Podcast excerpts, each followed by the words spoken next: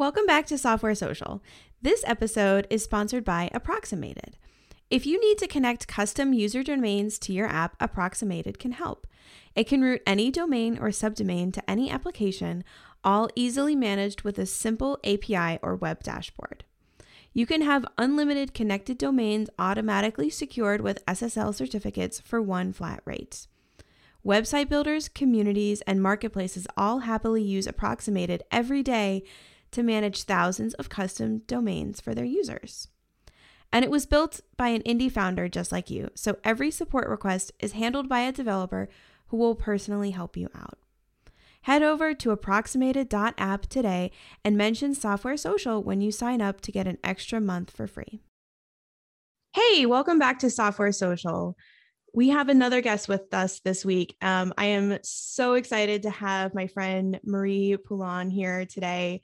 She is the creator of Notion Mastery, um, which is this amazing Notion course that has um, over 1,200 students, averaging 45,000 MRR. Um, pretty amazing business that she has built up. Welcome to Software Social, Marie. Thank you so much for having me. I'm excited to chat. So, um, people listening may know you from all of your um, YouTube videos and courses with Notion um, which have been crazy successful in only the, only since October 2019 since you launched it. Mm-hmm. Um, but I actually want to talk about something else. Yeah. Um, so you had another business, a course business called Doki. Um, and actually the last time I spoke with like like like actually spoke with you, like uh, like internet friends is so funny. Like I feel like I talk to you all the time, but actually like talk to you, talk to you. Um, was you and your husband Ben were um thinking about what to do with Doki and whether you should sell it or shut it down. Yes, and you were you very kindly reached out with some suggestions on on how we might handle that, um, and it it sort of wasn't our I'll say wasn't our passion anymore, but uh, you know, Ben got offered a full-time gig. So for anybody listening, my husband and I teamed up back in 2014 to to run our company together. And we built a software and we ran it for, I mean, five-ish years or so. And I think neither one of us was uh, it was definitely our first software project. And it was that uh, build a giant software project that does all of the things and uh, you know kind of wishing that we had done something smaller while we learned about the whole software building all of the different pieces and so when we first went to microconf that was it was just so eye-opening how many things we had done wrong and uh, it was it was a really wonderful learning experience but i think it it kind of showed us that there were parts of that that just uh, i don't know that either of us was super excited to go 100% all in on it. I liked the working with people side of online courses and actually shipping and working on their websites and just all of all the other pieces of it other than the software. And so the burden was really on Ben to build all the features and do customer support and you know he was pretty much like solo founder handling all of those parts of of the software and I was handling more of the consulting side of it and it was a huge burden on him. It was huge. Um, and so when he got offered a full-time job, it was a chance for him to step into more of a leadership role, be challenged, be working with other people. And it just, he really flourished. And I think it was something he was missing. Like when you're a solo founder, you're just, you know, you're wearing every single hat, you're making all the decisions. And if you're bumping up against stuff you've never seen, uh, it, it's pretty tough. It's a tough life to be to be solo founder. So I was it was really encouraging of him to to kind of explore this new venture, but it sort of meant that Doki got left in the dust a little bit. And so we kind of took our foot off the gas. And uh, just in this year, in, in uh, January 2021, we decided, what if we just kind of shut down signups and and and just kind of let it do its thing and, and just kind of keep supporting the clients that were still using it more like our consulting clients and and not really market it widely. And so we did and i was like how do you feel about this? And he's like oh i feel i feel so relieved. And i think that was really important that it, it it didn't feel sad. It didn't feel like oh no we're shutting this thing down. Like he felt like no this is a chapter of my life that was great and now it's over. It's been a journey. So i mean on you know on this podcast you know we talk a lot about like getting a SaaS off of the ground, or I guess in I guess in my case now, like getting an info product off the ground, and then also running those companies. Mm-hmm. But there's this other phase of it, which is exiting, and sometimes exiting means um, selling a company, mm-hmm. or you know being acqui-hired by someone, or it means shutting it down. And I'm wondering if you can kind of talk through that a little bit about how you guys decided to sunset it rather than sell it. Yeah, because uh, we had gone through this conversation back and forth, and, and we even had, you know, several people who had made offers to buy, and it felt actually pretty close. Like that was something we were really seriously considering. Uh, and again, your it was just really really valuable to get your your insights on that, and and to have somebody that you know not attached to it, just kind of as an outsider giving us perspective on that. And so we we had some meetings, and we definitely considered it. And I think the burden of what would have needed to happen to be able to make that handoff happen in a way such that it could actually be successful for those who were taking it over felt too big for Ben. I think it was again given that his attention was elsewhere, it there was just such a cognitive load associated with all of that cleanup work and just just kind of the whole process of that transition and it's possible that it may not have actually been that much work it's kind of hard to know in hindsight but i think the anticipation of that and just you know, when Ben does something, he wants to do it properly, and he, he wouldn't have felt good, I think, to just kind of pass it off as is, knowing how much legacy work needed to be rebuilt, and he uh, he just didn't feel comfortable with it. And I was like, you know, I don't know this stuff as well as you do, and if you feel really confident and happy to just kind of say, you know what, we're totally cool to just like the the amount just kind of doesn't match up with with what it would be worth to do that work uh, and how much extra time it would have taken him outside of his full-time job. It just it didn't feel like it was quite worth it to do that investment of the work. So that was a decision i i sort of felt it was kind of up to ben to make because the burden was really on him. And i think he felt a huge relief honestly even just like taking the sign up off of the site and just realizing like our business has gone in such a different direction and it's okay to say goodbye to this chapter. And so it felt good and i think that was really important is can we stand behind this decision? Does it feel good? Does it release a certain you know energetic burden? And it really did. And so um, we felt good at the end of the day uh, for us that that was the right decision. I'm struck by how much respect i hear in that you know there's the respect that you have for ben that this was um something that he knew really well and what like ha- had you know that that um that transition work would have been on on him and your respect for that. And then his and also sort of both of your respect for your emotions and recognizing those as valid and worth prioritizing and because I think some people would say, "Oh, well, I'll you know I'll get a lot of money from this, so you know, mm-hmm. screw my feelings." Like, you know, just have to suck it suck it up and do it. Like, I mean, the the market for even small SaaS companies like Doki, like like just for content, like how much was Doki like making when you decided to shut it down? Um, I mean, Ben would certainly ha- have a better sense of the numbers at, at that point that we made the decision. I mean, certainly the pandemic did have a big impact. Uh, and we'd already kind of stopped doing any new feature development, even maybe the year before the pandemic hit. So I would say, you know, at its height, maybe $50,000 in a year.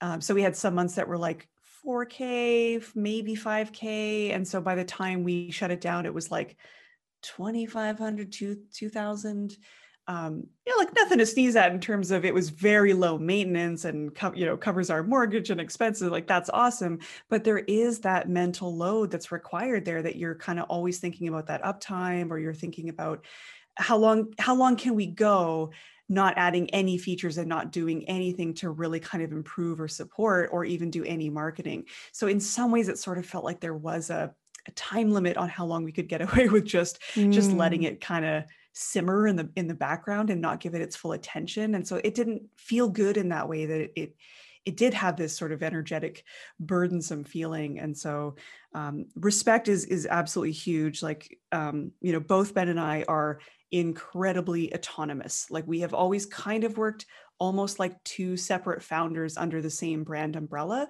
So even when we partnered up, we still very much had our own projects, our own clients, and there's a lot of trust there with like Ben and I are very different people, very different types of projects, very different things that light us up.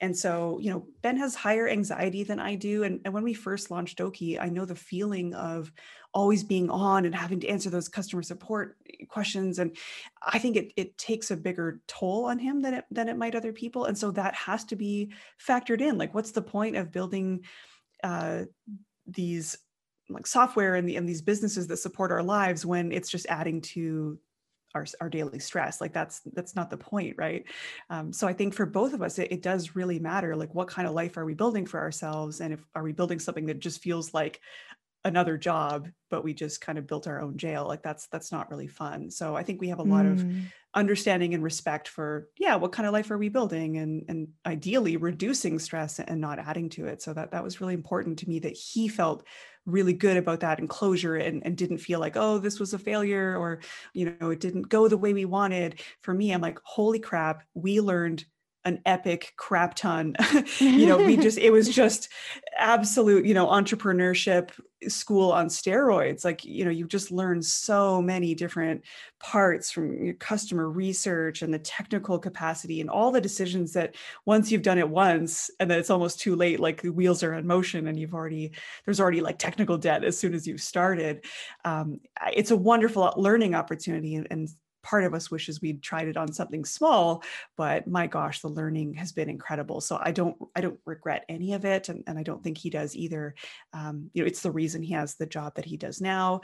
Uh, it, he's he's just like both of us i think are just highly skilled people that are going to adapt whatever happens like okay cool that was an awesome chapter next. What's next you know? You guys are incredibly emotionally intelligent and attuned and i mean that, that, yeah i mean that you take that kind of focus is is really i think remarkable and and really commendable.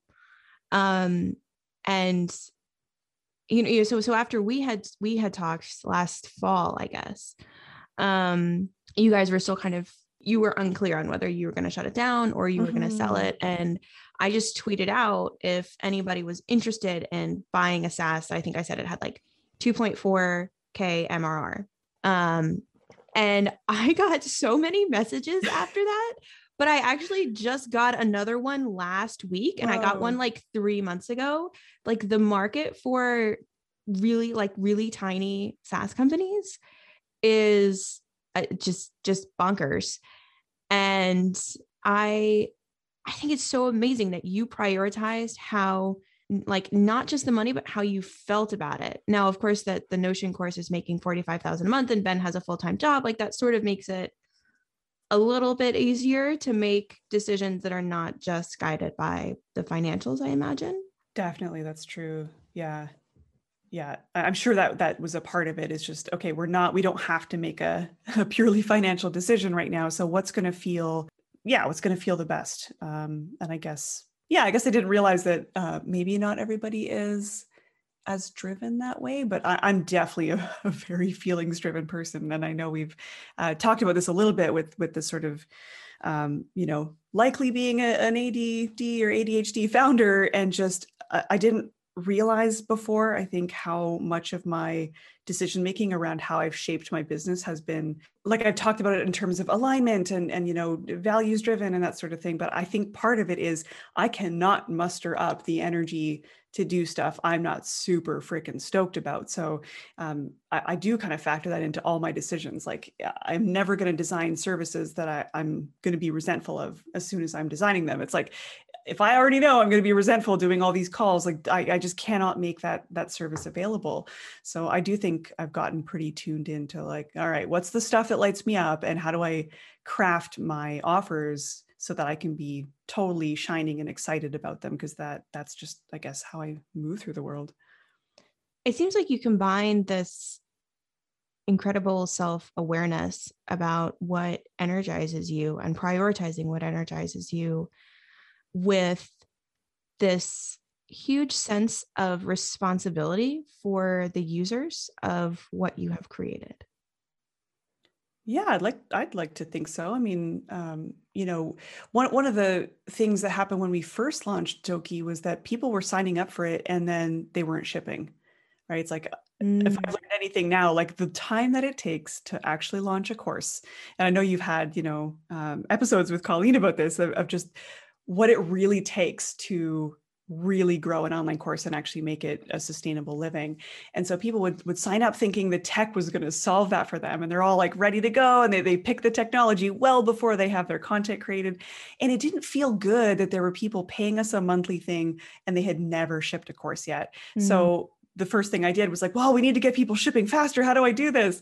And I ended up creating a course that was run your learning launch that was trying to get people to like get the shitty first draft of your course out as soon as possible, right? Like co-create it with people. I'm a huge, huge believer in co-creating products with your people. They are going to tell you what they want, they tell you what they need, and then the words that they use in those sessions, in those live calls that you're doing with people, that's exactly what shapes your your sales pages and stuff. So um, I, I'm just a big fan of working with people people on this stuff and not just you know working in secret for six months building a thing and then you know putting it out into the world. Like we know that it just it just doesn't work that way. So um, yeah I think i do carry a huge huge respect for for the users that are signing up for my thing. It is a responsibility i do not take lightly.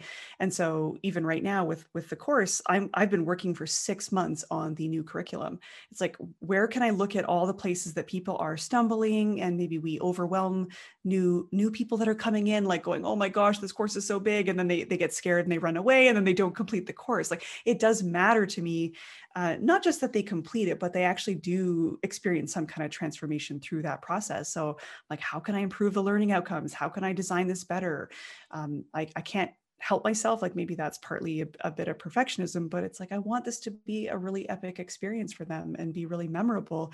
And in a way that's my marketing right? It's like other people sharing with other people their experience of the course. To me that feels way better and way easier than like chucking a bunch of money into ads and, and just like getting it in front of people. It's like no i want the users to be so excited about it that they are shouting it from the rooftops and, and getting people in the door. So yeah that, that matters for sure it's so it, like interesting you're, you're talking about like building collaboratively with people. And you know i like i'm a huge advocate of talking to people and talking to customers. Um, but i never really built in public so to speak until a couple of months ah. ago um, when i was writing my book. And you know to what you said about you know getting early feedback from people and building it with them um that i mean that that has been incredibly like a transformative experience and it's it's really remarkable when you combine that combination of as you said something that you are super stoked about with mm.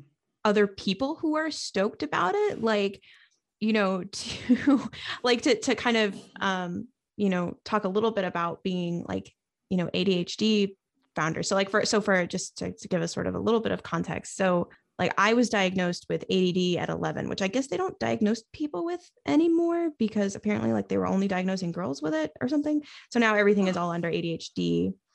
Um, and you sort of are, are recently um, exploring like whether you're ADHD. And so, but like on this, this combination of, you know, working on something you're really passionate about. And then uh, in the course of working uh, on it in public, finding other people who are really passionate about it, who help you improve it. Like, I feel like that puts my hyper focus in this insane overdrive.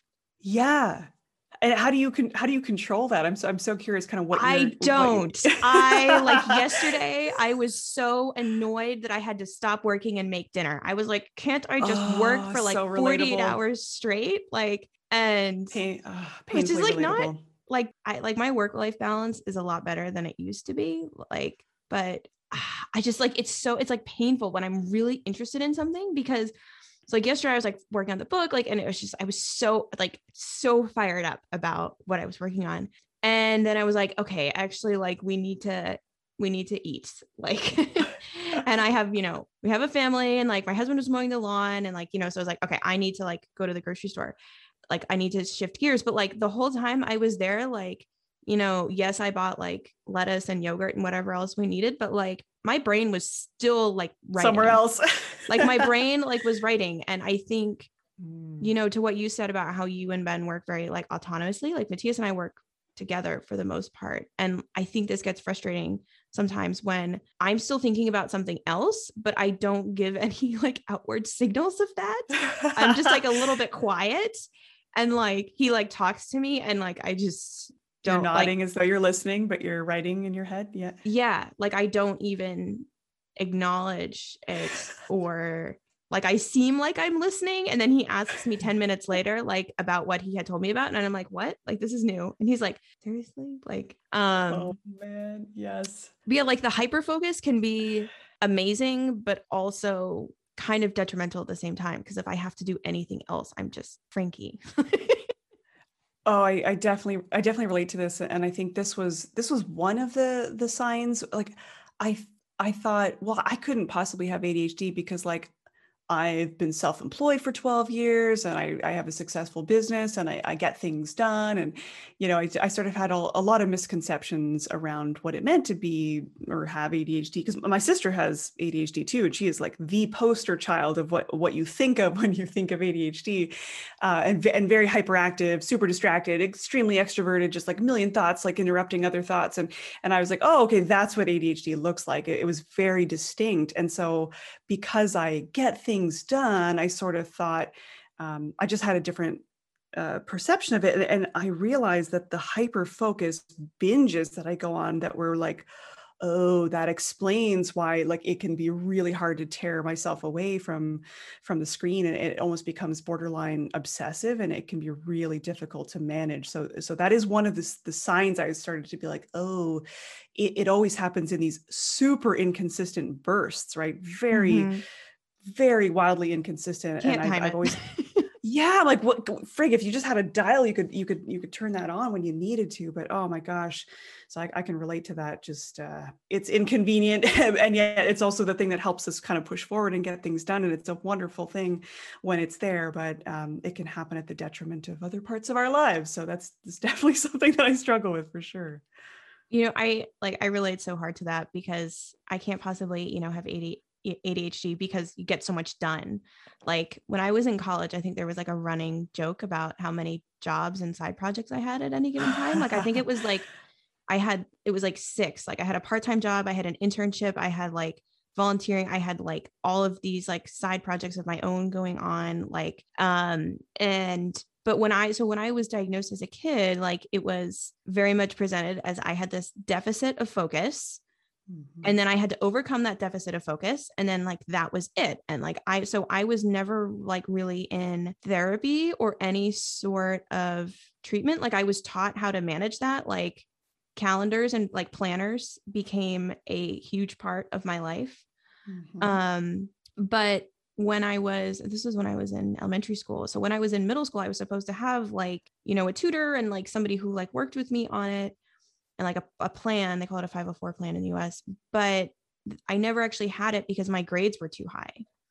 Huh. Um, and it was think you need the support, right? Right. Cause it was like, oh, like if you, you know, if you have this, like if you have this deficiency, like she's overcome the deficiency if she's getting A's and B's. So there's no problem here. And I didn't it really for me, it wasn't only until the last like six months or a year that I started understanding all of these other facets of it that like it's not just that sometimes I have trouble focusing on tasks I don't want to do.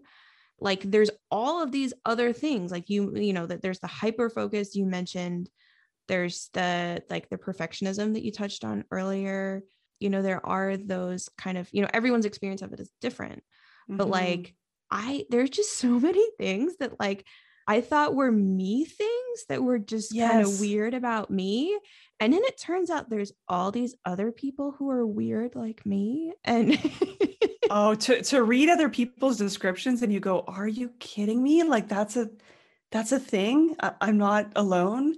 Or like I, I thought it was just a family quirk. And then you're like, oh, or is it that actually a good chunk of my family also, you know, like sisters diagnosed? And when you look at the behaviors, you're like, oh yeah, that like it would explain why our family kind of operates this way. And, and as you know, the more you start to meet people, you're like, oh, okay, there's there's maybe a reason too that um, and i don't know if you if you feel this too but that for example people with adhd seem drawn to my work or drawn to my my style right because mm-hmm. i think in some ways you get attracted to di- different people's communication styles and i realized like in certain calls that i would have with people that were very energizing i didn't realize this at the time it's almost like you know when you it's like once you see it, you start to see it everywhere. Of all the people that I connect with that had ADHD that I didn't know, I was like, oh my gosh, it explains why when we get on a call, neurons are firing and we're all over the map and we're just like changing gears all like constantly. And it just feels like this creative spark is just like going and going and, and it's incredible. And it's a very different experience with someone whose brain doesn't work that way. And I, I, I started to clue in. I'm like oh maybe there's a reason. And, and then when you start to look at the behaviors i'm like okay like it would explain a lot. Um, you know and, and you start to kind of look backwards and be like oh yeah all those behaviors start to kind of click into place.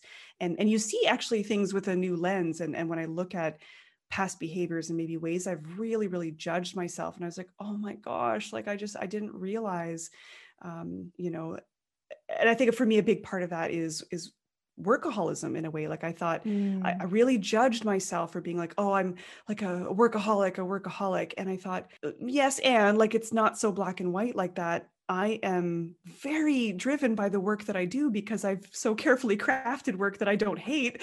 And so I've designed work that I love and I'm getting to connect with people and ideas get to form and I'm always doing new things every day. So of course like it's it's feeding that dopamine. I'm like, yes, like I love this. And so it is really difficult to to shut off work. And so I think I carried a lot of of guilt that I will work on weekends, but I'll also take really long breaks in the middle of the day and go gardening. And, and so, like, I have found my own ebb and flow. And I, and I, think I was really harsh on myself with some of that stuff. And then I was like, well, what if it's actually okay that my brain is a little more activated than the average person, or, or it just kind of feeds off information differently? And maybe I want to consume more courses at a time than the average person. And so it's just brought up a lot of interesting reflection that I'm seeing behaviors in maybe a different light and, and i actually find i'm being a little more compassionate with myself to be like hey is that marie's personality? Is that adhd is that me coping? Like it's still very much mm. learning for me um, so i'm still kind of just keeping an open mind and just really trying to reflect and notice those behaviors now. You know the we are you know what's called sort of neurodivergent people living in a neurotypical world and i think from you touched on sort of that that guilt about not having sort of quote unquote like normal patterns for things mm-hmm. and ways of thinking about things. And I think unpacking that shame that we don't fit the neurotypical box is so important because I think in you know education and kind of maybe in in like when you're not working for yourself like neurotypical is the standard and people who don't meet that are kind of just outside of that. Mm-hmm. And so like there's like this like we blame ourselves for that, but if instead, you know, we can like find ways to work on the things that we are passionate about and that do energize us, then these like amazing things can be unlocked. And I think like I have noticed that I tend to find a lot of neurodivergent people in the kind of like indie SaaS courses like internet biz totally. world. And I wonder if that's because a lot of us have just felt like we didn't maybe. Yeah, mm-hmm. like we didn't really belong. And like, but like the way to like really bring out like what we are capable of. Like, like I, I remember when I worked, you know, in bigger companies, like I always I would describe myself like a pin in a pinball machine. Like I just always felt like I was just like bouncing around constantly trying to show like what I was capable of and like what I was good at and like what I could do and what I could contribute. And that was always like way more and different than whatever the role I was in was supposed to be doing. Mm-hmm. And it was mm-hmm. so frustrating. Like it was like deeply frustrating, you know, versus now, like, you know, I can focus on the things that, you know, sort of with, I guess, with a little bit of business knowledge, right? Because you yeah. can't just focus on things that don't like lead to an income. Um, you know, do like, yeah, the things that really energize. And like you've said, how this like managing your own brain in a way is kind of like maybe what attracted you to Notion in the first place and then kind of prompted you to go on this path of making it this amazingly like I'm so amazed by all the things you build with Notion like um, this tool that like helps you not only steer your brain, but like express it in the way that it wants to be expressed that maybe is not really reflected in other tools. Yeah, it, it's a it's a weird and wonderful thing, but it does feel like this bizarre culmination of all of my uh, weird interests and strengths, and like even the fact that it's it's kind of like a no code builder of sorts, right? It's like I have a web design background, and so I think naturally I'm inclined to build information architecture, but do it beautifully like that's what i did for clients. And so um, and then even like my design thinking background and and how i've studied systems or how i've had to find these productivity systems for myself that worked and the way certain tools you know are very opinionated and they, they sort of force you into like like asana for example everything is a task. Like it sort of forces you into one way of, of thinking which is great. It's a great task manager. But i'm like my strategic planning doesn't really fit in there and how do i connect that to ta and everything just kind of felt messy and um, you know as someone with adhd that already already feels like i'm everywhere all the time mm. for me notion was this place where like suddenly i could see everything that was on my plate in one place in a really easy way so this ability to like zoom out zoom in very very quickly and have it all integrated was just like oh everything like has come into place. And it just kind of clicked and I, and I think I was just so passionate and so excited about it. It felt like you know I said life was a shit show before Notion. Like I had tried to get to like you said lean on calendars. We like find these systems to kind of lean on like a bit of a crutch but there were still some systems pieces missing that Notion in a way forced me to build my own in a way that really worked for my brain. And I don't think it's a coincidence that just so many of the people that have joined the course or that seem really excited about it and get a lot out of it have also mentioned their own ADHD. Like I literally just saw a message pop up in the forum uh, like 20 minutes ago that said uh, how they think Notion is just an ADHD friendly tool. I'm like, what an interesting thing that again, it wasn't even on my radar a year ago or two years ago. I didn't even really think about it I didn't I certainly didn't even remotely suspect that I would have had it. And yet now that I'm aware of it and am seeing more conversations around neurodiversity, really just seeing how Notion gives neurodiverse folks a place to be themselves as kind of cheesy as it sounds like the fact that you can just make it what you want it to be. It can be a personal growth engine it can be a place where you organize your files you know daily journaling like you name it whatever you want it to be it can be a place that inspires you. And so i just i love to show people like well here's how i'm using it for my garden tracking here's how you know i just love there's just endless possibilities with it. And i think if you only look at it as a productivity tool um, you know people kind of poo-poo it or they're like oh procrasti- procrastinating on building their setups and like you know people have all sorts of opinions about it but i actually think it is it's a tool for managing your emotions just as much as it is as a tool for managing your information. So i find it quite fascinating from a, a tool for making you more mindful about how you work and what you need and just noticing your energy. And i didn't i didn't know all that stuff wasn't stuff that other people did. And it's not till showing it to people and they're like, holy crap, this is the most organized thing I've ever seen in my life. And I'm like, me? Are you kidding me? Cause like I see the mess behind the scenes, right? It's like, it's it's funny to me the things that um it's only once you know to bring it back to your conversation about sharing in public working in public when you make your thinking visible and you share what you're doing out there that's where i think you start to see what are those spiky points of view that you have or what are the interesting ways that you approach stuff that people are like whoa i didn't even think of it that way. So yeah I, am curious too in, in you sharing your stuff publicly and doing the writing publicly like has anything surprised you that you put out there and you're like oh wow i didn't expect that to to really land for people or you know what did you notice in in your process of of sharing your stuff publicly? Yeah i mean so um something that actually has surprised me in the last I've had two people in the last week tell me how the introduction of my book made them completely rethink how they approach other people and wow. how they like didn't even like they didn't realize like the extent of empathy and what it was and and how they could use it and how it could help them be a better um you know coworker or person like not just someone who's better oh. at making landing pages or making product decisions and i start out like i so i at the the introduction i actually originally didn't really have a very good introduction of the book. Like I didn't define empathy very much or anything. And then one of my early readers was like, I think you, I think you need to introduce this a little more. And so I did. And then like it basically sounds like people are some people are like reading the first 10 pages and then being like, whoa. And then like going on this other path. and then like, and then they're like, okay, well, when I actually like need to build something, I'll come back here for the scripts. But like having this ah. and and you know like we've talked like we've talked a lot about um like emotional intelligence here and like i've had my own journey with there and like talking about you know workaholism like is that is that a trait or is that a trauma response? Like mm. both like yeah. and like so that has been a really important journey for me. By the way if that resonates with anyone that's called the flight response. Just google that. Mm-hmm. um and and so that like like i have this kind of like this like little dream that like you know like people nobody puts like be more empathetic on their to daily to-do list. Maybe some maybe you do. I don't but like nobody really does that but they put like you know get more sales like write a new landing page like figure out which features i should build. Like those are the things that come up on people's to-do lists.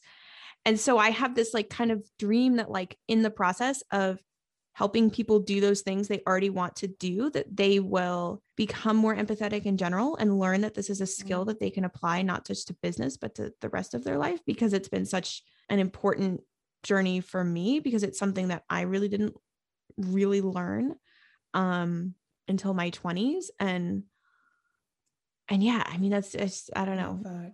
yeah it's been very like it's been very soul nourishing for me. Um the, the you, process of writing and sharing? Yeah i think like I, in in a very unexpected way and yeah. you know kind of talking about um adhd and so it sounds like what you're doing like you sound very much like a systems thinker and you have built this sort of digital system that reflects your mental system. And yeah. in the process of doing so you're helping people realize that you know they could build off of that to build something that reflects their mental system and yes. in like and you're you're helping them really like blossom into into expressing their thinking and what i'm doing like i have i have had feedback from people who who have said they are adhd or autistic and and they have said that like this is very very different for them for i mean for those two groups for mm. very different reasons but like I've had people tell me like I don't think I'm capable of doing this because Whoa. you know as you said there's a kind of that stereotype of people who are ADHD that they like you know talk over, over the people like can't stay on a topic like you know just all of that which like I mean I think if we weren't doing a podcast right now like we would be excitedly talking over each other right now like I am like really I was wondering I am like yeah. really holding back um which is exhausting, right? It's like takes a lot of energy to like tone it down, be normal. like oh, I'm gonna go jump on the trampoline after this. Like um but like for me it's like this weird thing because because I didn't learn like this either wasn't built into me or I didn't learn it as a kid like I've had to really focus on learning how to like listen to people you're and so good at it. It became so a hyper focus thing for me. Like, oh. so I feel oh. like when I'm listening to people, like learning, like, I have to, like, I think it's why people are like, oh, this made me realize these things about empathy. I didn't realize because I had to like learn empathy and listening at a level that most people don't have to. Like, I had to really understand it. Like, I had to really dive deep into it because I just I didn't have that, that, like I didn't, I was not born with that feature built in. So, and then, but like, it, I think it kind of became this thing that like I hyper focus on. And so, like, when I'm talking to someone, like, I'm just like, I'm like completely submerging myself into them and like exploring their brain. And I think, you know, talking about like systems thinkers, like, that's something I love is like getting to understand the system of somebody else's head and like getting oh, to like it's... poke around in all the little corners and be like, ooh, why is what's going on here? Like, wait, like, what do we got going on here? Like, and I compare like- it to like looking in their underwear drawer. You're just like, you get to see, like, it's very personal, right? And people are often like embarrassed or they feel a lot of shame because like their their space is really messy. But I love that, right? I just love to mess. Get, oh, it's so beautiful. It's and I, and I will say, like in the call that we had with you, like I was so struck by how intently it felt like you were listening.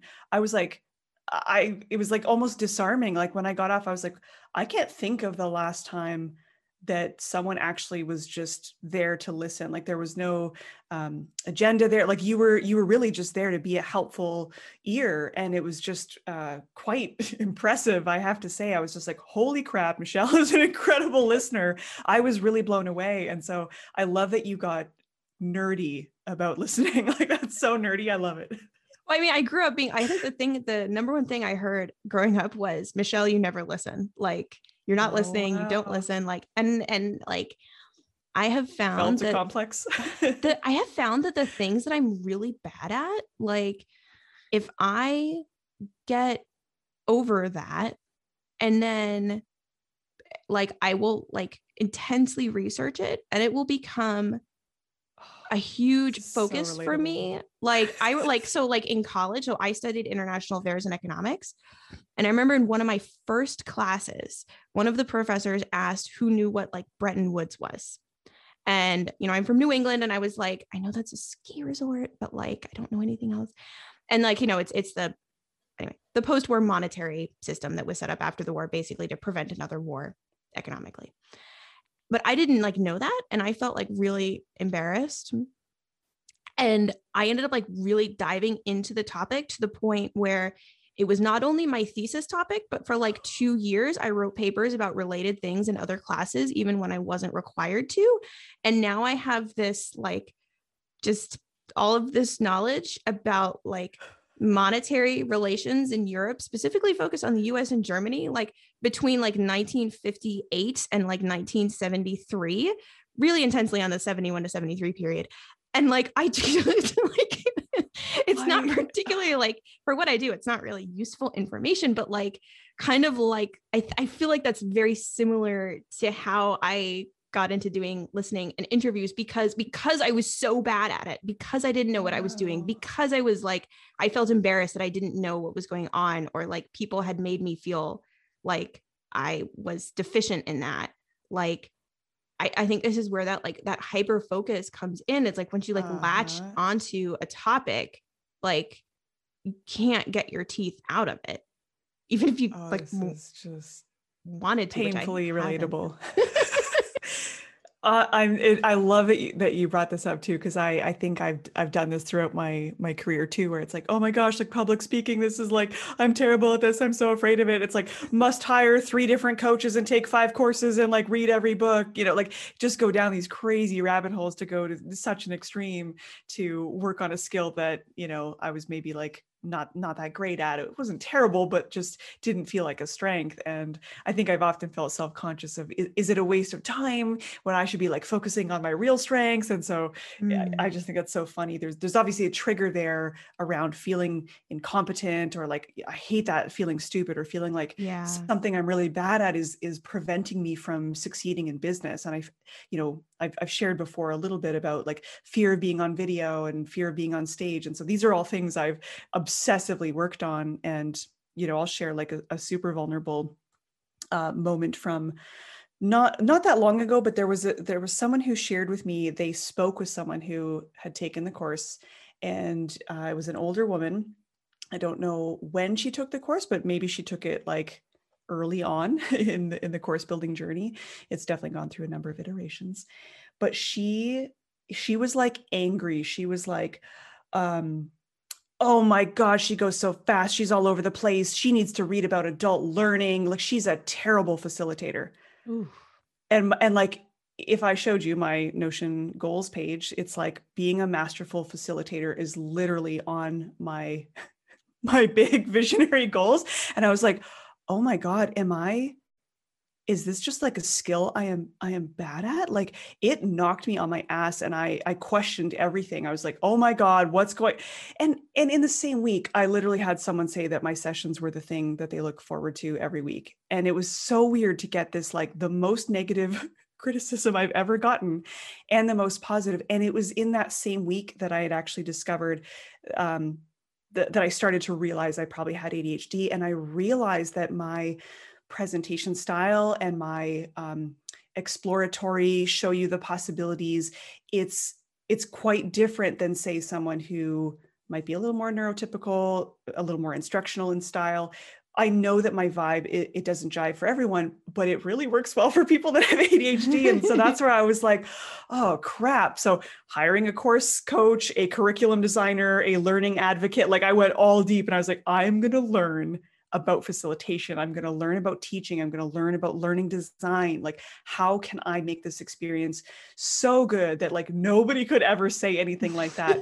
you know, and like fair enough if someone like it doesn't resonate with them i totally get that but it just it just felt uh holy crap like is this is this like a giant blind spot that i'm not seeing? And uh, you know after talking to a number of students a number of people it was like no like the, you know this is someone who's not very comfortable with computers. This is someone that like d- it doesn't make sense for this type of person to be using notion. Like i don't think notion is the right tool for everyone and i don't think my instructional style is is for everyone and i'm okay with that. I've made peace with that and there's room to to improve that. So i definitely feel you on like woo rabbit hole here we go let's work on this skill because like no one can criticize this again. Like i will go all in. Just watch me have you come across the term rejection sensitive dysphoria? I have. I so it's this term for how I don't I, I don't have a good way of explaining it, but like it's for how painful like that kind of criticism can be and how it can either like prevent people from launching something in the first place mm. or when hmm. you get that criticism it is highly motivating. yeah, but like it's all encompassing. Yeah. Like it's and and you said that somebody else that same week said how much they loved your course.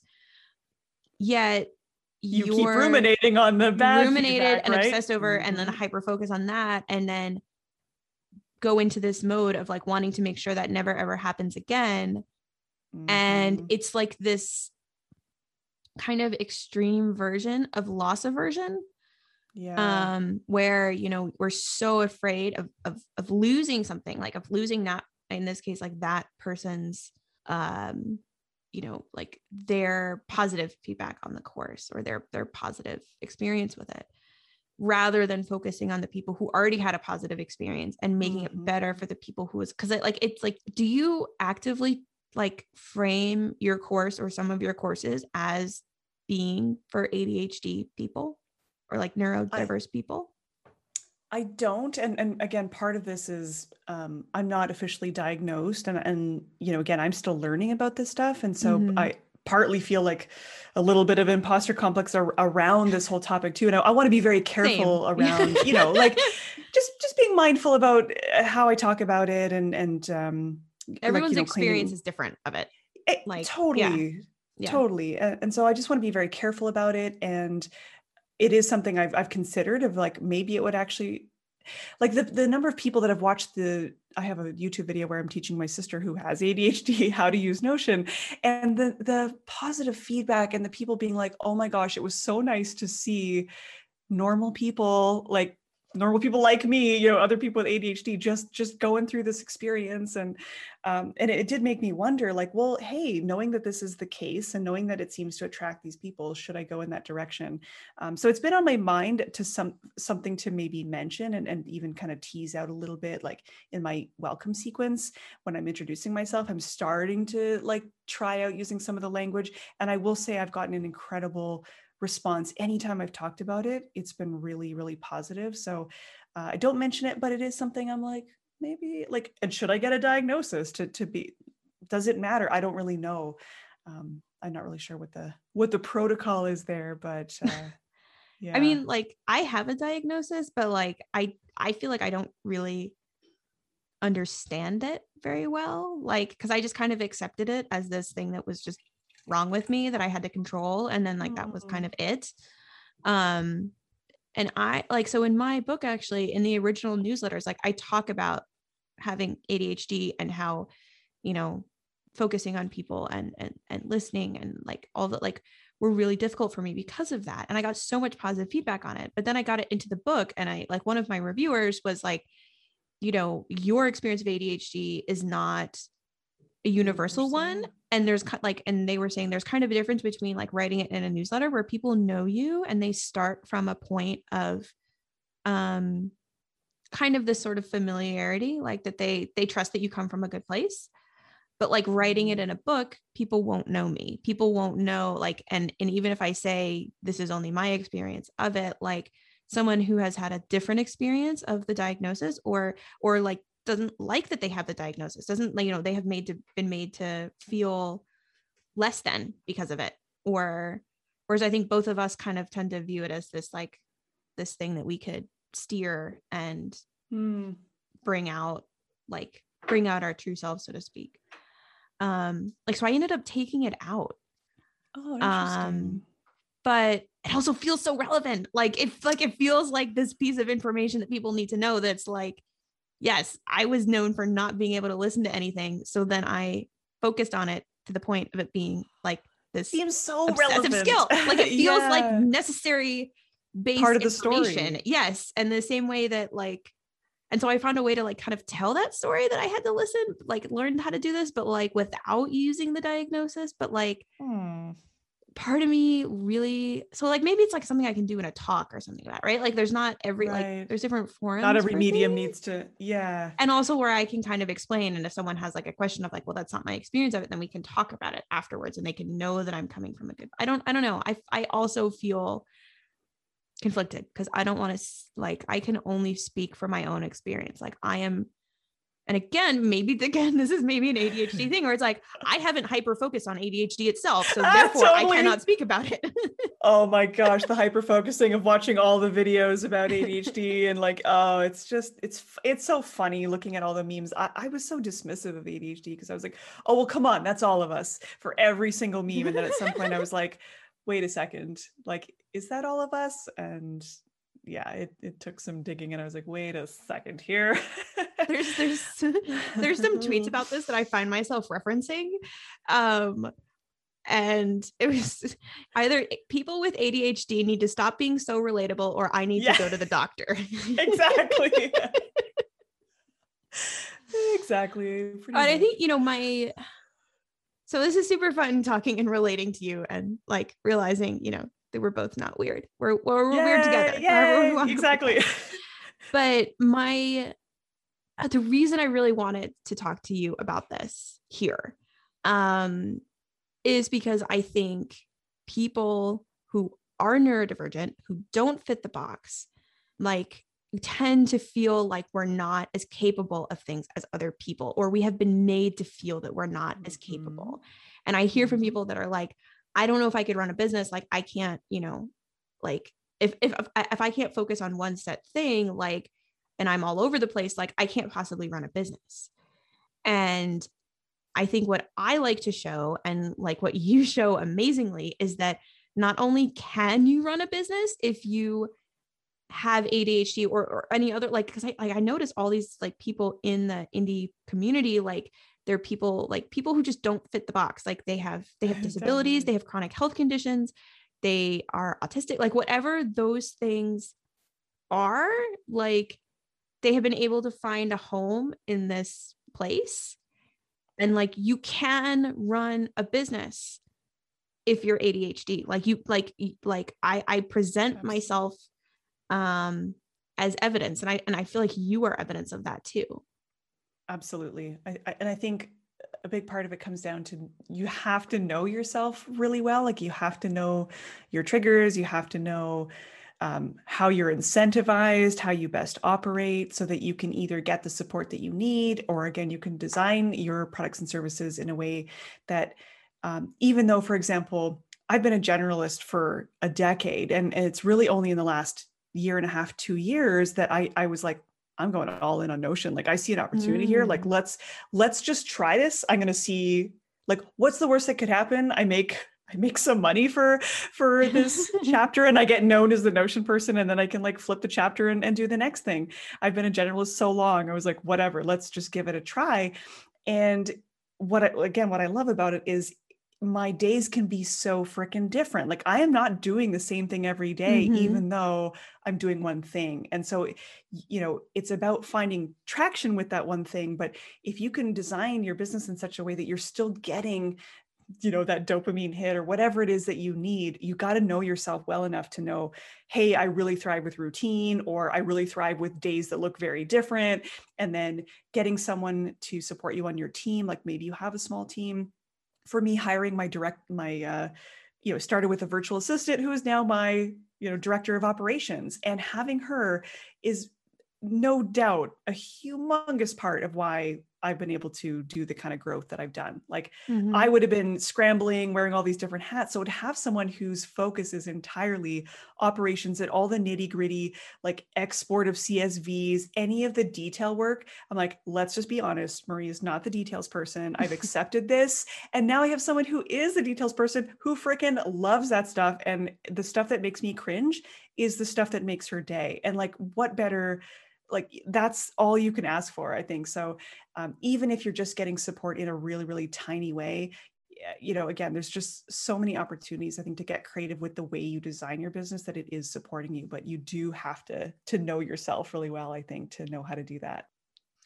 And what I, you know, ADHD, the first two words of it are attention deficit. And I feel like what you show is that it's not a like it it doesn't have to be this thing that's deficient about you. It's like, just just a little inconsistent. It can be like it can be it can yeah. if you sort of steer it and give it support, like it can be this amazing thing that you bring to the world. Like it's not a deficiency. Like I feel like that's just kind of like the message I could give to like 11 year old me. Like it's not a deficiency. Yeah. Like you just have to help it come out. Well, and even the Um, hyperactivity, like uh, like you've said before, like the phrase, it just it doesn't carry a whole lot of positive connotations, and so No, kind the of whole thing sounds very negative. it it uh, it, yeah, we're we're off. Like there's something broken with us versus yeah.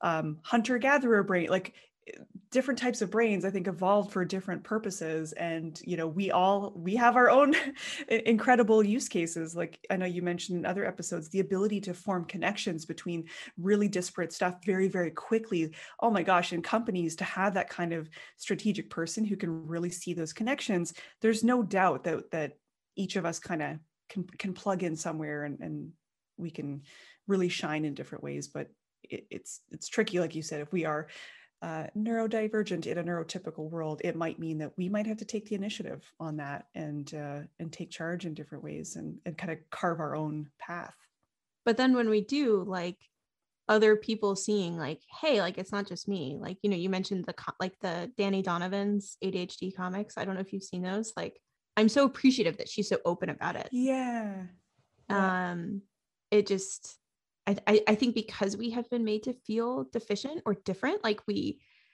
you know i i know i tended to like hold this in and i realized that even like most of my best friends didn't know i had been diagnosed as a kid until a couple of years ago because i just never talked about it. I just like accepted it this thing that was wrong with me and like whatever like we don't need to talk about it.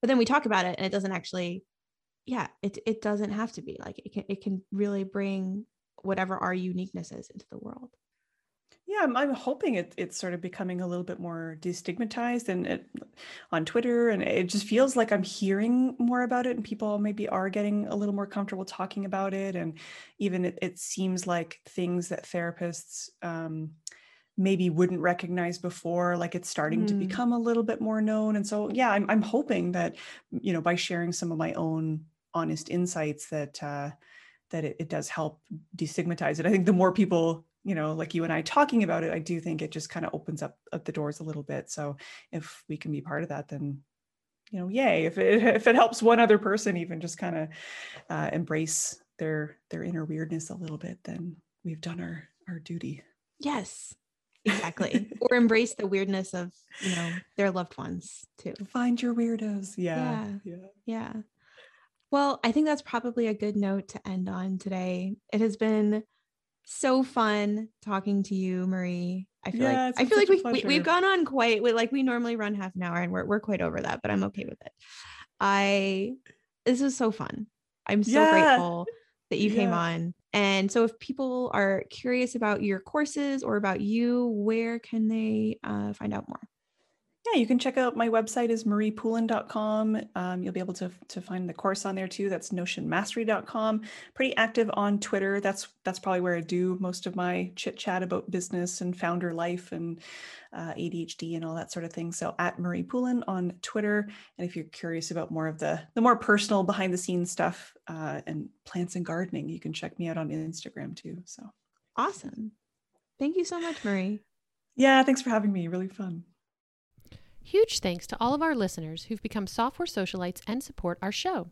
Chris from Chipper CI, the daringly handsome Kevin Griffin, and Mike from Gently Used Domains, who has a nice personality, Dave from Recut, Max of Online or Not, Stefan from Talk to Stefan, Brendan Andrade of Brightbits, Team Tuple, Alex Hillman from the Tiny MBA, Rami from Hovercode and Rocket Gems, Jane and Benedict from Userlist, Kendall Morgan, Ruben Gamez of Signwell, Corey Haines of Swipewell, Mike Wade of Crowd Sentry, Nate Ritter of Room Steals, Anna Mast of SubscribeSense, Jeff Roberts from Outseta, Justin Jackson, Megamaker, Jack Ellis and Paul Jarvis from Fathom Analytics, Matthew from Appointment Reminder, Andrew Culver at Bullet Train, John Coster, Alex of Corso Systems, Richard from Stunning, Josh, the annoyingly pragmatic founder, Ben from Consent Kit, John from Credo and Editor Ninja, Cam Sloan, Michael Koper of Nusii Proposals, Chris from URL Box, Callie of Toslet, Greg Park from Trait Lab,